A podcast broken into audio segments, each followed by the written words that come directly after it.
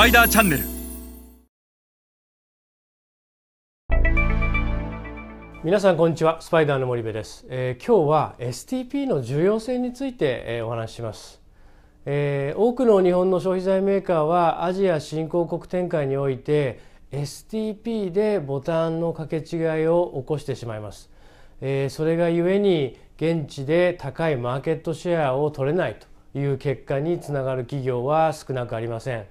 逆に言えばこの STP を正せば現地でのマーケットシェアは格段に変わります。今日は STP の重要性について一緒に学んでいきましょう。まず最初に申し上げたいのは多くの日本の消費財メーカーは STP の最初の S であるセグメンテーションは無難にこなします。問題はターゲティングとポジショニング。この2つを変える必要があるのです。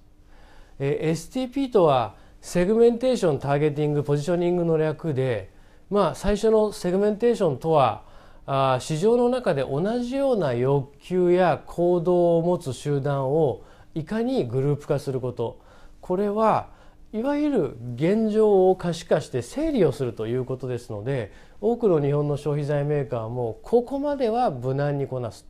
ただこのターゲティングターゲティングとはセグメンテーションした市場から自社にふさわしい市場を決めること、えー、市場の魅力と自社の能力でセグメントを選ぶというのがターゲティングになるわけですがここで大きな間違いを犯してしまう、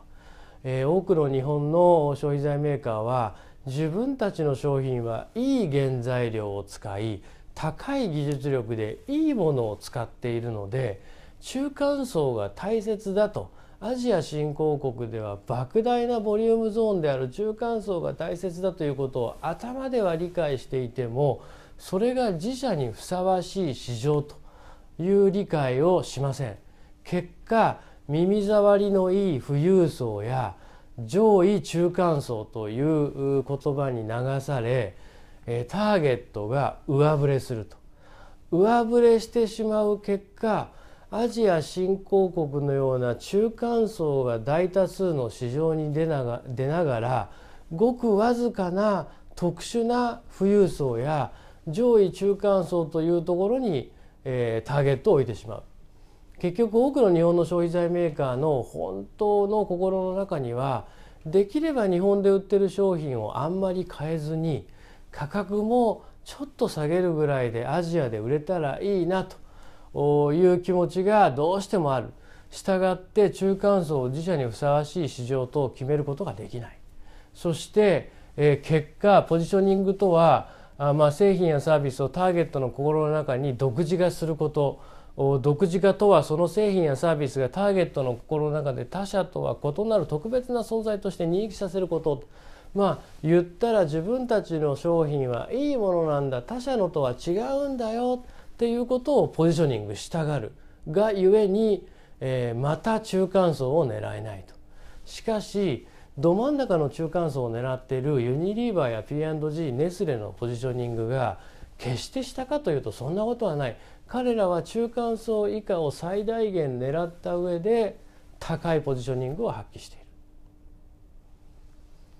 えー、つまり、えー、申し上げたいのはアジア新興国の、えー、最大の魅力は中間層です。そして、え、中間層にターゲットを置く。ターゲティングは中間層であるということがあ絶対的に重要なのがアジア新興国のマーケット。したがって自社にふさわしい市場。皆さんにとってふさわしい市場は中間層でなくてはならなくてえその中間層に合う製品をどう開発するか中間層に合う価格帯にどう抑えるかということが重要で、えボタンの掛け違いはこのターゲティングで起きているのです。このターゲティングを改善すれば皆さんのマーケットシェアは格段に上がります。